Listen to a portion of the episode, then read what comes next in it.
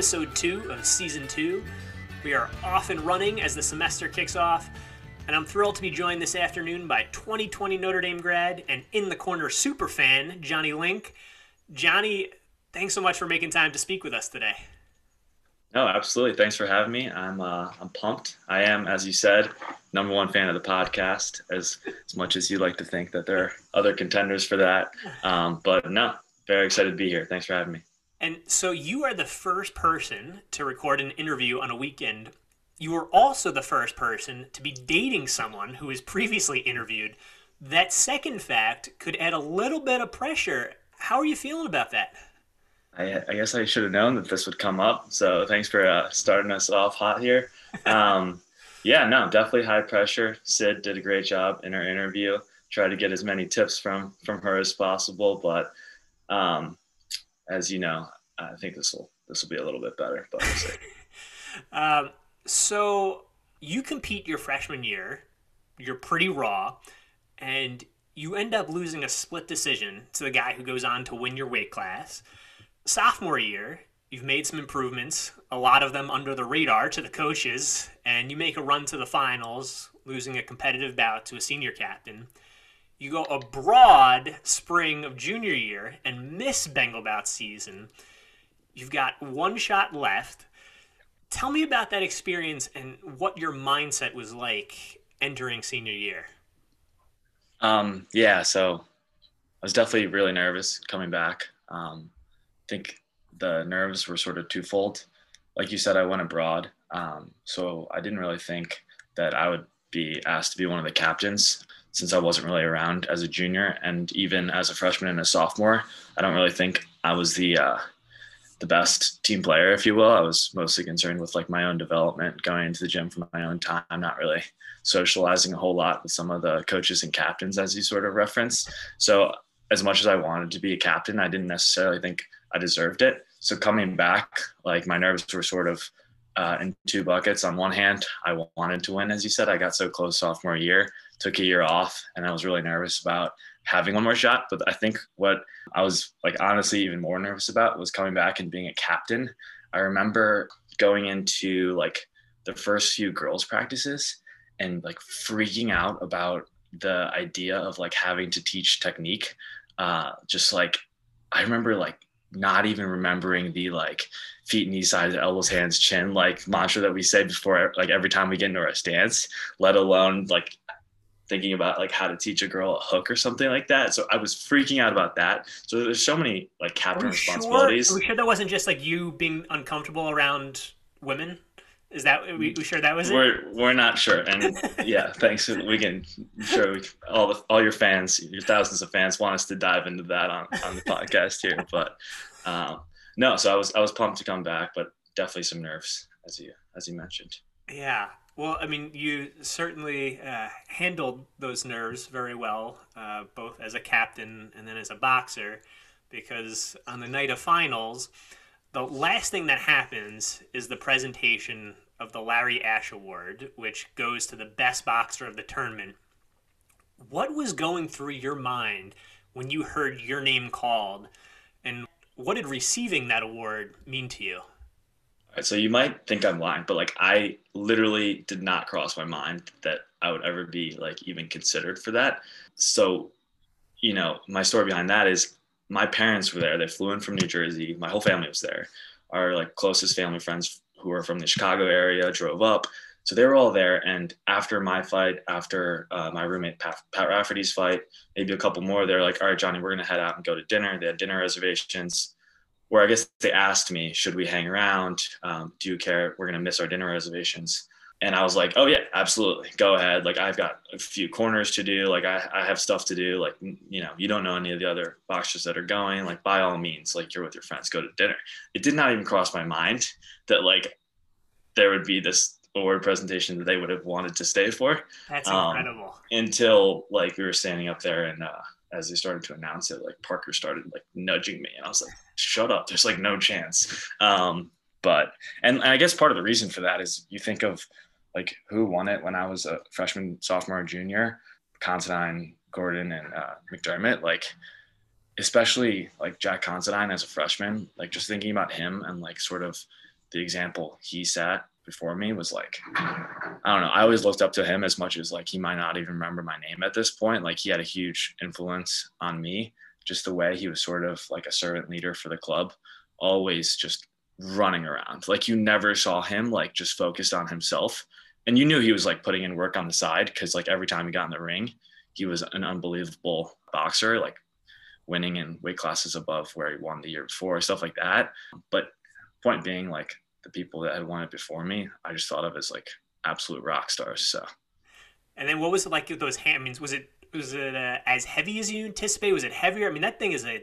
For those who aren't familiar, this trophy is gigantic. Like, what was that like when you then finally got your hands on it and they're, they're asking you to take pictures with it?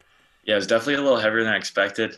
When it was handed to me, I was a little nervous about like, you know, how long I'd be able to hold it up. I didn't really know what I was supposed to do with it. I, no one was really saying anything around me, so I was just kind of like holding it, smiling, like not really sure if I was supposed to like, I don't know. Didn't know what to do. So how did you tell your parents then? Did you like just send a photo of you holding it? Did you like, hey, by the way, you missed it, or you should come back? What was what was that conversation like? Um, that's a good question. I'm I'm, I'm sure I called them immediately afterward. I, I vaguely remember just like calling my mom and dad, and like, you know how like they do the that big award at the end. It's like I don't really know how to describe like what it's for, but uh, I, I just want it. And they're like, what? Are you kidding me? Like, why didn't you tell us to hang, hang around?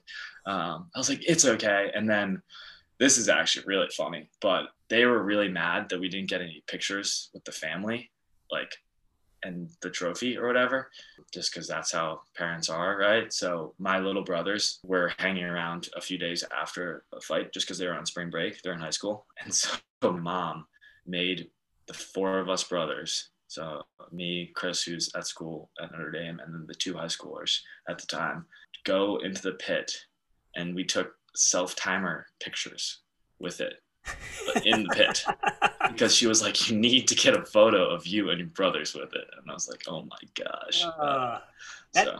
that would have been a great Link family Christmas card. Yeah, no. uh, so you you won Bengal Bouts on Saturday, February 29th, 2020. You are riding high. Spring break for Notre Dame starts a week later. Shortly after that, campus shuts down. Do you remember what was going through your mind as you were riding this this roller coaster of emotion during that period? Yeah, so I guess obviously it stunk. We were seniors, so we were we were on a we were on spring break when you know everything was going sort of crazy. But once we got back, we started the reality started to set in, and they started to make announcements about the semester and whatnot. Obviously, everyone was super upset, um, and there was this whole notion of like we feel so bad, for, like you know, alumni pouring out their support and whatnot. Little did everyone know, like this this year's senior class has it way worse. Like my brother's class, I feel so bad for them. But honestly, like if you ask me in that moment, and like even now if there's one thing that I would have wanted to guarantee, like for my senior year, it would be like a full Bengal season. Just, I don't know. It was my favorite experience at Notre Dame, and it's so much more than experience. I got to meet so many incredible people. I guess the one thing that that kind of stunk about it was you miss a lot of the closure. So there's such such a sprint going up to the tournament that there's a lot of people that I don't feel like I necessarily you know got to thank enough times, or you know we didn't have the banquet where you sort of get to go, you know, have that closure. But um, so yeah. Yeah. And so you mentioned this senior class, their experience is different, and, and certainly this this Bengal bout season is going to look a lot different than previous ones.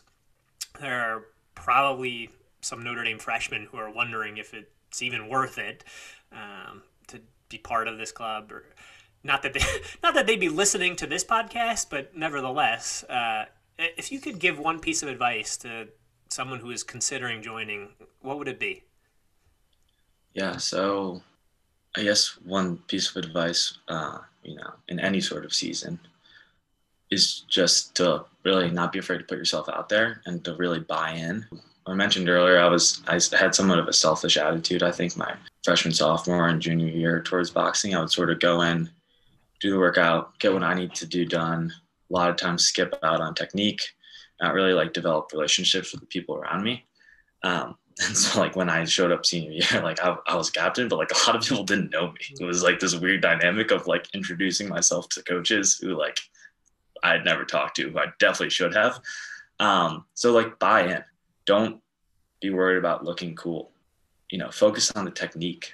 Spar anybody. Like I remember going into senior year being nervous about like, what if I like make a fool of myself in the spar? And eventually, like there was this turning point of like, I remember watching a, uh, I forget who it was, but it was a UFC like a YouTube video online, and I, I it kills me that I can't remember the uh, who the fighter was because I'm sure you would love to know too. But it was one of those guys that works out at one of those huge gyms like ATT in Florida or something where there's just all kinds of championship talent around them. And he just was talking about like every day we come in here, like sometimes we lose, sometimes we win, but like at the bottom line is we're like challenging ourselves by like fighting like the most uh, talented people we can find, even if that means losing more times than we win. So like just putting that ego aside and be willing to put yourself out there, lose some spars, spar some guys that you're afraid of, because like in the end, it'll, it'll pay off. Yeah, no, I, I, think that's um, that's absolutely right on the money. And this um, this I guess kind of relates to what I had next in mind to to ask you about. We often talk uh, about the the man in the arena from Teddy Roosevelt's famous speech, where uh, those who haven't had the experience of uh, trekking over to the pit each day, putting in the work, crossing through the ropes, and having the light shine on them, they can find it difficult to fully appreciate everything that leads up to and, and, and goes into this experience. What do those who haven't experienced Bengal bouts not understand? Uh, what, what, in your estimation, is the uh, biggest misconception about it?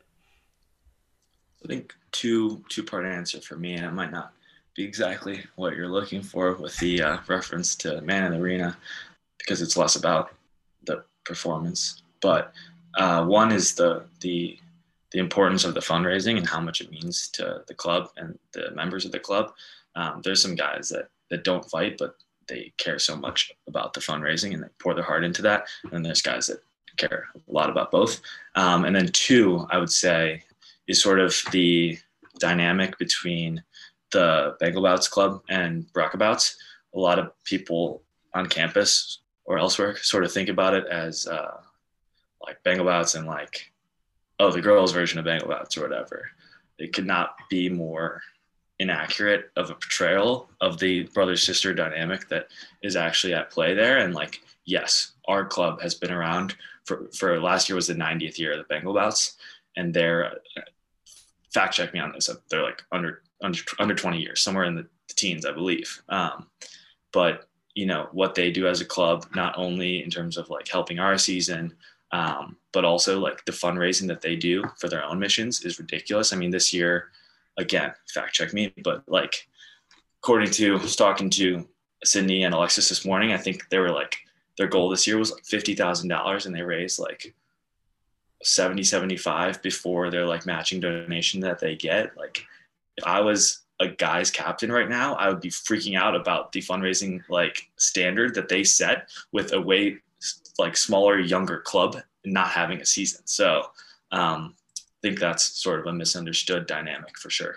Yeah, and it's I think that's been one of the coolest things for me coming back to Notre Dame and seeing over the last decade just how closely the two clubs are aligned now, um, and how much integration there is, and how um, after Baraka Bouts season ends, how so many of the women's captains are in the gym every day, working corners, being part of the workouts, helping out with technique. Like it's, uh, I think a lot of people wouldn't blame them if they said, "Well, I'm gonna enjoy my my second semester senior year," and yet they're they're putting in the work on behalf of the guys club every day. Exactly. I mean, the name that comes to mind, Molly Julia. Like when we would we were training our butts off for our season in the spring, and you know, it's easy, like you said, for a girls captain to check out because it's their senior spring, but she was there all the time, cornering, training, working out with us, even some Friday nights when she could have been elsewhere. Like,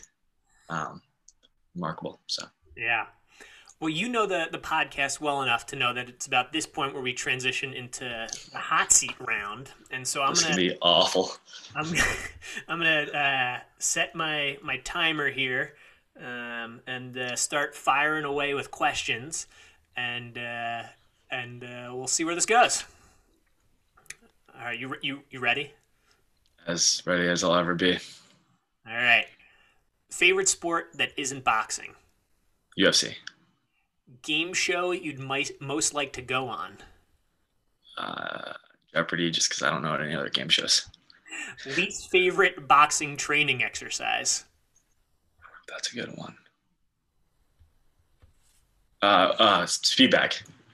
That was Favorite pump up song? won't back down. Shout out Matt. Favorite thing about your hometown? Ooh, breakfast sandwiches. Would uh, would you rather fight 100 duck-sized horses or one horse-sized duck? Hundred duck-sized. Final question. Um, we'll make it a real easy one. Favorite cereal? Oh, the Cracklin Oat Bran from the dining hall. Nice. I think that's what it's called. No, maybe I don't know. The weird dark brown squares that everyone has that no one knows where they come from or has ever seen them in a grocery store, but they're the best cereal on the planet. My uh, my roommate uh, and best friend from undergrad. That was his favorite cereal. We'd Yeah. have it all the time. Um, but yeah, that wasn't that wasn't so bad. I Um, did very well. You've had some. You've had some some some guests on the podcast in the fall that they killed that. Um, I appreciated the shout out with the pump up song. Um, So, one of the things that struck me, and I guess you, you've kind of alluded to this earlier, but I don't know if there's anything you wanted to expand on this, but it struck me doing these interviews is that the more a person has invested in Bengal bouts or Baraka bouts, the more aware they are of things they would go back and do differently. Do you have any regrets about your boxing experience or things you would change? And, and I know you touched on this a little bit earlier, but I, I didn't know if there was anything you you wanted to add there. yeah, I sort of touched on both of these things earlier, but like one would be like getting to know people more and like putting myself out there. Um, what like why did I wait until senior year to uh, get to know you and spend time with you? I used to just go in there, put my head down, hit the heavy bag as hard as possible, and like maybe break a good sweat, but like not actually be thinking about technique at all. Uh, I remember senior, I would see like Lenny Calvo just every day after practice. He would just be like shadow boxing, and he was so in the zone, like thinking about his technique. And I was like, no wonder he's so good. He's like actually like targeting his training towards what he wants to be better at. Uh, so just be more intentional there. But then also uh, the fundraising piece, like I was super. Uh, I did the bare minimum like the first few years of Bengal bouts was always like, all right, it takes five hundred dollars to compete. Like, I'll do that. Ten tickets, yeah, I'll do that. Like any more tickets I sold than ten was not because I was like trying to like raise money for the missions. One of my biggest regrets. And then also like not going to Bangladesh. I definitely thought about applying. Um, and the guys I know that went, like Parker Reavers, for example, like life changing experience. Remember being uh, convinced by a not to be named Notre Dame employee that uh, that my summer would be better spent during my sophomore year doing um, sort of meaningless internships that looked good on a resume for my long-term career than they would have been doing something more service-based. Uh, one of the larger regrets of my life. No, I, I- think that that authenticity is is really refreshing, and I think it's a great reflection of how the club helps to form boxer. Because I think a lot of boxers would, if forced to admit what was going through their mind freshman year, even sophomore, like it was very, very selfish. Like they wanted to compete, they wanted to push themselves, like they wanted to get their hand raised. And it's easy to think, oh well, the the captains who are preaching about fundraising, how critical the missions are. It's just like they're they're a different breed.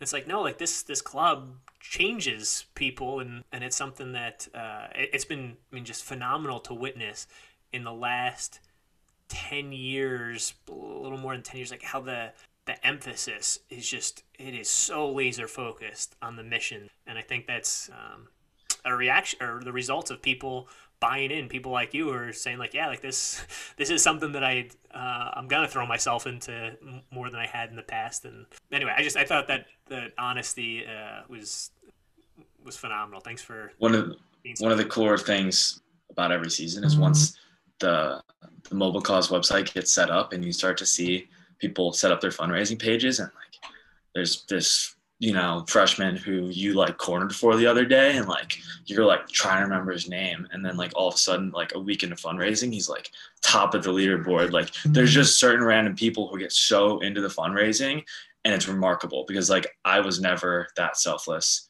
as a freshman sophomore in the club. So that's one of my favorite parts. we started doing like top 10 thursdays where we'd you know your sister helped us pull data from the development office showing like top do- or top fundraiser by dollar amount, top fundraiser by number of donors, and like top fundraiser over the past week. So who had the biggest jump mm. um, in in dollar amount over the past week, and that was not only a great way to incentivize it, as we had like a lofty goal of raising two hundred thousand uh, dollars during the 90th year, but also it was like a great way to just to like recognize people on social media who like you know just random guys that are just popping off and fundraising during a random week. But. Um, I think it's important to alert uh, listeners right now um, that those text messages coming in are for Johnny, not me. He is far more more popular uh, than the host of this podcast. And, um, oh, could you hear something? Yeah, I think we could hear uh, your your couple text messages coming. I, I know you've got many many adoring. Sorry about that. Your social media presence. It's it's synonymous with Johnny Link. So. I, it wouldn't be a Saturday during boxing season without um, a little little bit of banter. and um, and so I I've been thinking, um, or I, I should say, I found that the support people show boxers can arrive in a variety of forms. It's a friend who waits to eat dinner because he knows his buddy won't get home from the gym until late, and everyone else will have eaten. It's a family member who sends a care package with a note saying, Don't open until after weigh-ins. I don't want you to be tempted. It's a teammate who rushes back after his own bout, boxing trunks and hand wraps still on, so that he can watch a friend's fight. Is there someone who supported you in an unexpected way during Bengal bouts? There's two people immediately come to mind. One would be, and I guess this isn't super unexpected because he's one of my closest friends, but Pat Rafferty um, was one of my roommates uh, senior year, one of my best friends, and he was sort of like the guy that I started going to practice with from freshman year on. His older brother Luke was in the club, and a bunch of Luke's friends uh, did it, so it was like natural for them to like convince us to come out to practice. And so just like having that one guy that you go through it with for all four years, I guess, skip the junior year when we were abroad, but you know, especially senior year when all of our friends were going out and stuff, spring semester, like we would stay in, you know, go to practice together, watch a movie, something like that. Um, and then the second person would be uh, Taylor Vucinich, which I, I, guess would be slightly more uh, unexpected. We we were weren't really we were friendly, but not not friends. Uh, I think he would agree. Um, going into senior year, one of those guys I never really got to know because uh, I didn't talk to anybody. But um, he, he very quickly became one of my closer friends in the club and outside. And just so he, for those who don't know, he was injured um, and was not able to participate his senior year. But that guy was at every single practice, every single day. He poured his heart into the club, even though he knew he couldn't compete. And there were certain people that he helped a ton, and one of them was me. And just the amount of time and energy he invested into my development and just even just like hanging out with me um, was was amazing. So can't be thankful enough uh, for that. Building off of that question, one of the many great things about Bengal Bouts is the way in which it brings boxers together and forges relationships. Uh, you mentioned with Pat Raff, you mentioned Taylor. Over the course of the boxing season, you and uh, you mentioned him earlier, the president of Bengal Bouts, Parker, developed an extremely close friendship. Now, the two of you are both great guys, but it's funny that dispositionally, as boxers, you two are pretty different. You look at Parker, and he's stone faced, just the absolute embodiment of stoicism. With you, any observer could see that energy is coursing through your body and is waiting to be unleashed. I'd love to hear a little bit about your friendship that formed through boxing and how it started and and why it blossomed. Yeah, no, um, I love that you're asking that question because uh, I would hate if we didn't get to mention Parker Reavers on this uh, this podcast. But um, yeah, so Parker and I were friends going into senior year. Uh, like our, our friend groups kind of hung out, but we weren't super close. But so I was excited to like sort of be a captain with him and have him as president and whatnot. But like I quickly realized like how much I looked up to his work ethic. He is a definition of a servant leader, in my opinion. Earlier, we talked about uh, Considine when we were freshmen, constantly running around, like, you know, keeping the ship together. Like, that was Parker as a president senior year, um, always showing up early, uh, staying late, like finding time to work on himself. Like, you'd always see him in the Duncan Student Center working out, but then also, like, always working on, uh, on Bengal Bout stuff, fundraising initiatives, etc. On a weekday, you could always find Par- Parker Reavers parked at the Haggerty Family Cafe. Part of this was because he quit one of his majors senior year and, part, and had a lot of free time, but he was always sitting there working on Bengal Bout stuff. Um, and so just the way he poured himself into the club and into his own development at the same time was uh, remarkable, and, and not to mention just how good of a friend he is. Yeah, and it's funny that you two were not that far off potentially from ending up in the same weight class. I mean, it was a, a couple pounds, uh, and throughout the season, like it it had to be going through your minds, like we we could be in the same bracket. Did you guys ever talk about that, or was like, oh, we'll cross that bridge when we come to it? I don't think we ever talked about it. We sparred, of course. We tried to spar everybody, but it, it was almost to the point where there was uh, so many uh, captains in that uh, in that weight area that uh, it just became uh, unlooked on. Like I, I don't know, um, just like we all knew it was inevitable that one of us would have to fight the other or something like that. But uh, yeah, I don't I don't think we, we talked about it too much. Well, unfortunately for the two of you, it, it worked out. Um, it, I will say, fortunately for me, it worked out that way too. Uh, not having to um, either choose a corner or sit on the sidelines for that one. So, last official question prepared, which uh, is a bit, I mean, so I guess a little bit of self motivation here. One of the best parts for me of coaching is getting to work with and develop relationships with boxers, particularly ones who are good guys and who have no qualms about investing in hard work.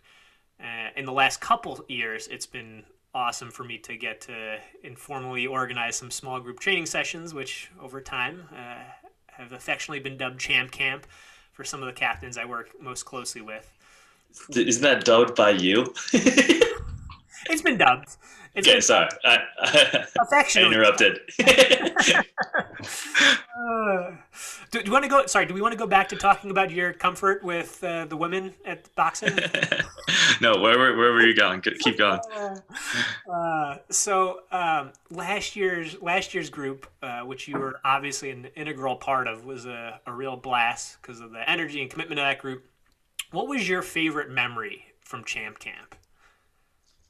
I guess I don't know if it's like a specific memory, uh, but just the overall like thing I took away from it the most was the notion of like working hard when no one else is, working hard when no one else is looking. Um, it's something that you hear about, but it's not something I'd ever been great about. I, I think growing up, I was always like a rule follower. If you told me like you had to do A, B, and C to, for example, like, you know, complete your application for Notre Dame or whatever like that I would go do that but the the extra work the the you know the extra step um, was you know it's not necessarily something I've always done. I think that group of people that we would work out with whether you know it might have been a Friday night when I could have been hanging out with my friends during spring semester of senior year as I alluded to earlier but instead we were like in the pit doing burpees with with Matt.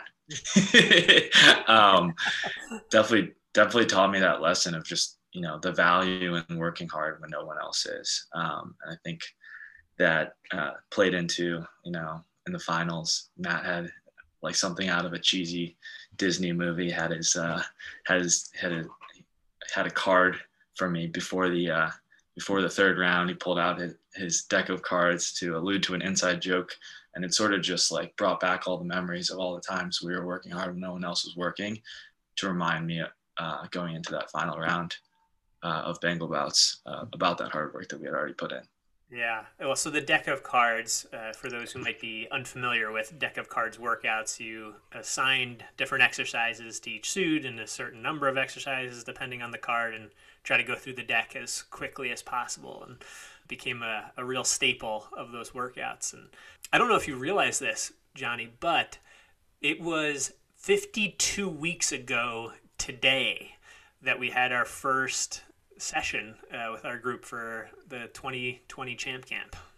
And there is your useless fun fact of the day for all of your thousands of listeners who won't even know what day this is that we're recording. Yeah, that's a, that's a fair fair point. Um, but yeah, no, it was 50, 52, uh, 52 weeks ago that we had our first one, and as you mentioned, Molly tagging along, and uh, would have been the the first time we would have had a, a deck of cards competition, which the first one for me is always the the most.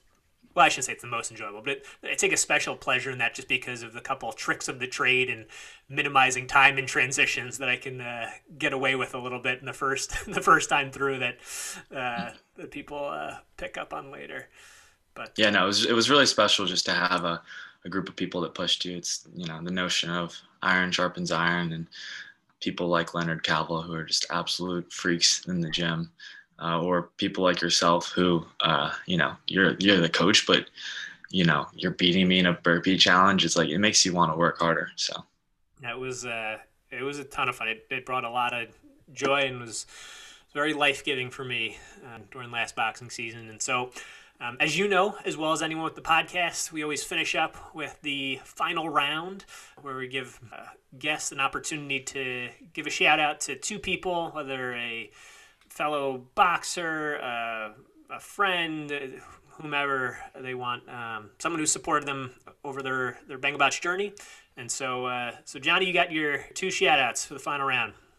Yeah, so I guess, you know, we've already shout out Parker, Raf, and Taylor. Um, so I, I, guess one would just be like all my friends who would come out to the fights throughout my four years at Notre Dame. Like every single time I fought, even if it was like a Friday night where they had better stuff to do, were, I always had a, a, group of friends in the corner uh, cheering and supporting me win or lose. Like I remember freshman year when I lost. Uh, the amount of love I felt from my friends, uh, despite that, was was amazing. Um, just because they they recognized how much the club meant to me. Uh, and then number two, so that's sort of just a general group. But number two would be you, Matt. Um, totally unexpected, you know, friendship that we've gotten to develop over the past year, over a year now. I remember going into senior year, like Sid had told me, like if you want to like get better, you need to meet Matt Gelchin. And so, while I certainly had expected or hoped that we would be able to you know, develop my boxing skills a little bit more. I never would have realized, you know, the friendship we've been able to to develop and even keep up now. You know, me, you, and uh, Parker text regularly, which is uh, it's truly a blessing, especially during those those bleak months early in COVID where uh, there wasn't much to do. It was nice to have you guys as close friends. So it's very very kind of you. It was definitely one of the the cooler surprises of, uh, of last year's boxing season. oh, um, funny story actually, really quick before yeah. you cut me off about you that I forgot to mention that I wanted to mention. Oh, this is why it's so unexpected. Re- remember, this I've got editing rights for these. Uh... Yes, I know. This could be completely wrong and not actually what happened, but the impact it had on me was tangible. So, sophomore, yeah, sophomore year in the semifinals, I fought Jack Feger. You were his corner and so that was one of the funnier parts is like you cornered a lot of the guys that that fought me earlier. So like the last fight I had before senior year was my sophomore year finals fight, and you were cornering against me for Joey. Mm-hmm. So in the semi fight, when you were cornering for Jack, as I walked out of the ring, very close split decision fight, I think I heard you tell Jack that you thought he won. And this, whether or not it's true, and you don't have to tell me you don't you or you can tell me later it that like and i didn't even know you at the time burned like this oh. fire in my heart for like two years and still does, honestly. But Oh, uh, man. because you know, and then taking the year off, coming back, I'm like, well, this guy thinks I didn't even like deserve to be in the finals last time. Like, you know what I mean? Wow. So So, um, that's that's that little bit of motivation that you didn't even know that you provided me. Man, yeah. So that's that is fascinating. So I um, I'm not gonna. Uh, I, I don't have a clear recollection of it. I will say I was the two. I got to give uh, proper credit where it's due. Pat, his roommate, was his one. I so looking back on that fight, and it's possible that I. Yeah, it's very. I'm not gonna dis, uh, disagree with your account of that. Looking back on that fight and having been in his corner, I do believe that you won that fight. However, I thought his late rally, which you might remember, like the last, like, I don't know, 20 Yeah. seconds, like that third round, he started to build a little momentum, Yeah. knowing how um, questionable or uh, curious some Bengal Bouts decisions can be at times. I part of me thought that he was he was going to steal that fight in that that last round, and uh, yeah, I, I I will say I um, and I it's like was in Jack's corner. Obviously, was in your corner too. I think um, uh, official official statement on the fight. I I do think you did uh, you win that fight, but I in that moment I did I did wonder if Jack was going to be able to to steal with that last flurry. Love it. No, and that's not just to uh, bring the attention back to one of my fights, but rather just to just to just show how how unlikely our friendship was there, Matt. No, that is that is funny. Yeah, and it's because I don't I didn't speak to you. Like I don't remember having a conversation in the the gym. And actually before that, so your first round of your sophomore year, I was in the corner for a freshman boxer who I thought had worlds of potential, was going to make some noise in the weight class, and you went out and you won a decision over him. That was Metler. Uh, so I was right on being uh, about him having a world of potential, and, uh, and Metler's become a, a stud in the club and a champion. But uh, yeah, you just were beating the guys I was cornering for left and right. exactly. No, it's um, in all seriousness, it's been a, a great, great joy to develop a, a friendship with you, and have appreciated the encouragement as the podcast has gotten off the ground. Uh, You were the first person to text with uh, with feedback and trying. I don't know if you remember this. Set me up to like think you were going to have some scathing cri- criticism. And they're like, actually, like no, like it's it's pretty good. no, absolutely. It's it's awesome. I love listening to it. So Thanks so excited much. for all the episodes to come. And hopefully you decide to actually uh, put this on the on the Spotify. We'll see. Yeah, yeah. No, that decision uh, hasn't been made yet. So I, um, I, think uh, I haven't been timing this, but I think this is going to set the record for the longest episode to date. Thanks a ton, Johnny, for joining and uh, for sharing your your insights and, and doing so with such honesty. Really appreciate it. Thank you, Matt. All right, till next time. He is the boxer. He knows no peaceful sleep.